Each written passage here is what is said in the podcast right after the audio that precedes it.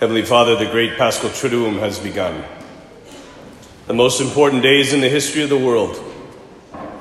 These three days changed everything and made possible our redemption and our salvation. In these days we see like never before that your love for us is not just words, but is made manifest in the actions that your Son has done for each of us by name. Fill us with your grace and help us to do our best to push aside distractions and to make time to linger on these events so as to know your love more intimately. To have our lives transformed so that we are able to tell others about what you have done for us. All this we ask through Christ our crucified Lord. Amen. My friends, if I were to ask the average practicing Catholic what this day is about, this Thursday that we call Holy, what's it about? I bet 90% of the people would say it's about Jesus' command to serve. And if I asked any kid what their favorite part of this Mass is, it's the washing of the feet. I remember it as a kid. I look forward to it every single year. But in fact, that's not what this day is about. In the Roman Missal, that big book we use, it tells us what we have to preach on. It's the only day in the entire year that the church says you have to preach on this. It only took me 11 years to figure this out. It says you must preach on the Eucharist, the priesthood, and Christ's call to serve. I was talking to Father Nick Schneider about this, and he said, you know what's even cooler than that? I was like, what? What is it? Because I love cool things. And he's like, in the new translation, they moved the comma. Wow. But in fact, it is very important, that comma. Because it used to say you have to preach on the Eucharist, comma, the priesthood, comma, and the calling of Christ to service, which makes them sound like they're all separate. Now it says you must preach on the priesthood, the Eucharist, comma, and the calling of Christ to serve. The priesthood and the Eucharist cannot be separated. You cannot have one without the other. They're an integral whole. The faith begins with the Eucharist, and the Eucharist comes through the hands of a priest. And my friends, this year more than ever, I have been painfully aware that in the priesthood I got nothing. I have nothing. A priest himself really has nothing. Nothing that's his own. All that belongs to Christ. All that we have. We are stewards of the mysteries that belong exclusively to God. We are stewards of the souls that belong exclusively to God. To the parishes and the schools that belong exclusively to God. This whole year this thought has been lingering in my head. But it became especially clear a few days ago when all of us priests gathered together to celebrate the Chrism Mass. During that Mass, all of us priests renew our promises that we took at ordination. This year I was in tears because of how deeply I desire to live these promises and yet how often I fail. So often we priests fail to live the life of love and sacrifice and commitment to you, the faithful, that we promised the day that we were ordained to the sacred priesthood. We lack patience. We're short with people. We lack charity. We struggle doing the very thing Jesus commands us to do tonight in the gospel, to lay down our lives for you. Father Wolf and I know better than anyone in this church how short we fall of what we've been called to do. And for that, I ask forgiveness. I am sorry. And even to my associate, who I may have let down over this year, who I haven't been at times maybe a good spiritual father, where I may have dropped the ball, I ask forgiveness from him too. The reality is, my good and faithful people, we give what we can't alone give. We do something that it's not our work. We're on a mission, and we become a bearer of that which has committed to our charge, which isn't ours.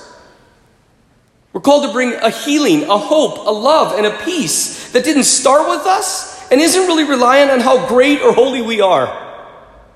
It's Christ's work. It's Christ's love, Christ's priests. And what has kept all of us priests faithful, I think, and focused in spite of our weaknesses, our inconsistencies, our setbacks, our failures, whatever it is the greatest gift that God has given to humanity.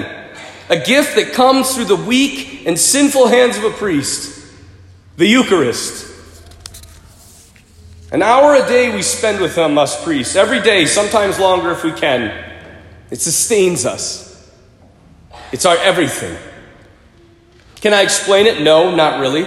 I just know that without that time in prayer, I would never make it as a priest, yet alone as a Christian.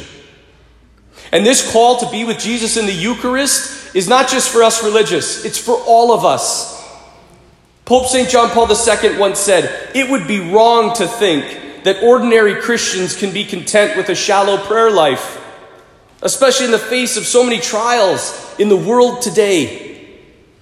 They would not only be mediocre Christians, but Christians at risk of losing their faith. And yet, despite this warning from the great saint, there is so little love of the Eucharist in our day and age in the Church. If we believe that God is in that tabernacle, how can we not want to spend time with him every day? How did the Eucharist become so blasé in our culture? As if it's just a piece of bread in a box. I recently read an article that said only 25% of Catholics believe that the Eucharist is truly Jesus. That means that 2/3 of the church is disconnected from the source of all the heroic virtues of Christianity. And we wonder why we're losing the battle against the culture. Imagine a sports team where only 25% of the team was all in. How good would they be? You know what they would be? The Minnesota Vikings. As a side note, I heard a joke the other day. A guy said he wanted all of his pallbearers to be Vikings players. And I said, "Why?" And he said, "Because I want them all to let me down just one last time." But that's the problem right now, is we're not all in. Even myself, I'm with you in this. This is not an indictment, this is an encouragement. We all can do more, we know it. We're called to be saints. Anything less is a great tragedy in this life. I don't know if you know who Father Benedict Groeschel was, but he was a priest. He was a holy, famous Franciscan friar from New York, and he was on EWTN a lot. I recently heard a story about him. There was a Franciscan art exhibit at the Metropolitan Art Museum in New York, and his order was invited to come early to have a preview of the exhibition because it was all Franciscan art from which their order came. And so for 2 hours, they walked around and saw the great cultural classics of the Franciscan world that have been handed down throughout the ages.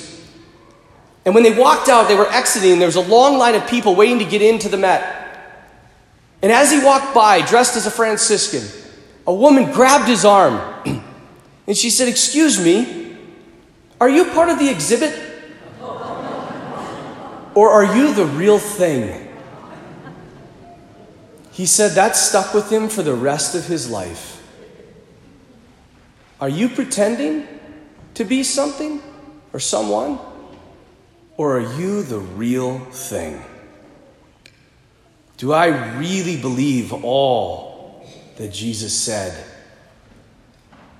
Am I the real thing? Do I really pray and practice charity? Do I try? Am I all in? Or do I pretend? When I walk out of this church, am I the real thing? Do people know that I'm the real thing?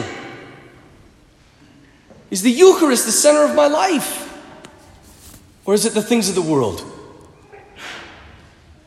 The reality of this life, my friends, is not just that us priests got nothing. We all got nothing. No matter how hard we try to satisfy our eternal longings on our own, we are destined to fail, to fall away, to lose hope. Remember when Jesus said, "Apart from me, you can do nothing." But tonight at this Mass, you will hold in your hand everything.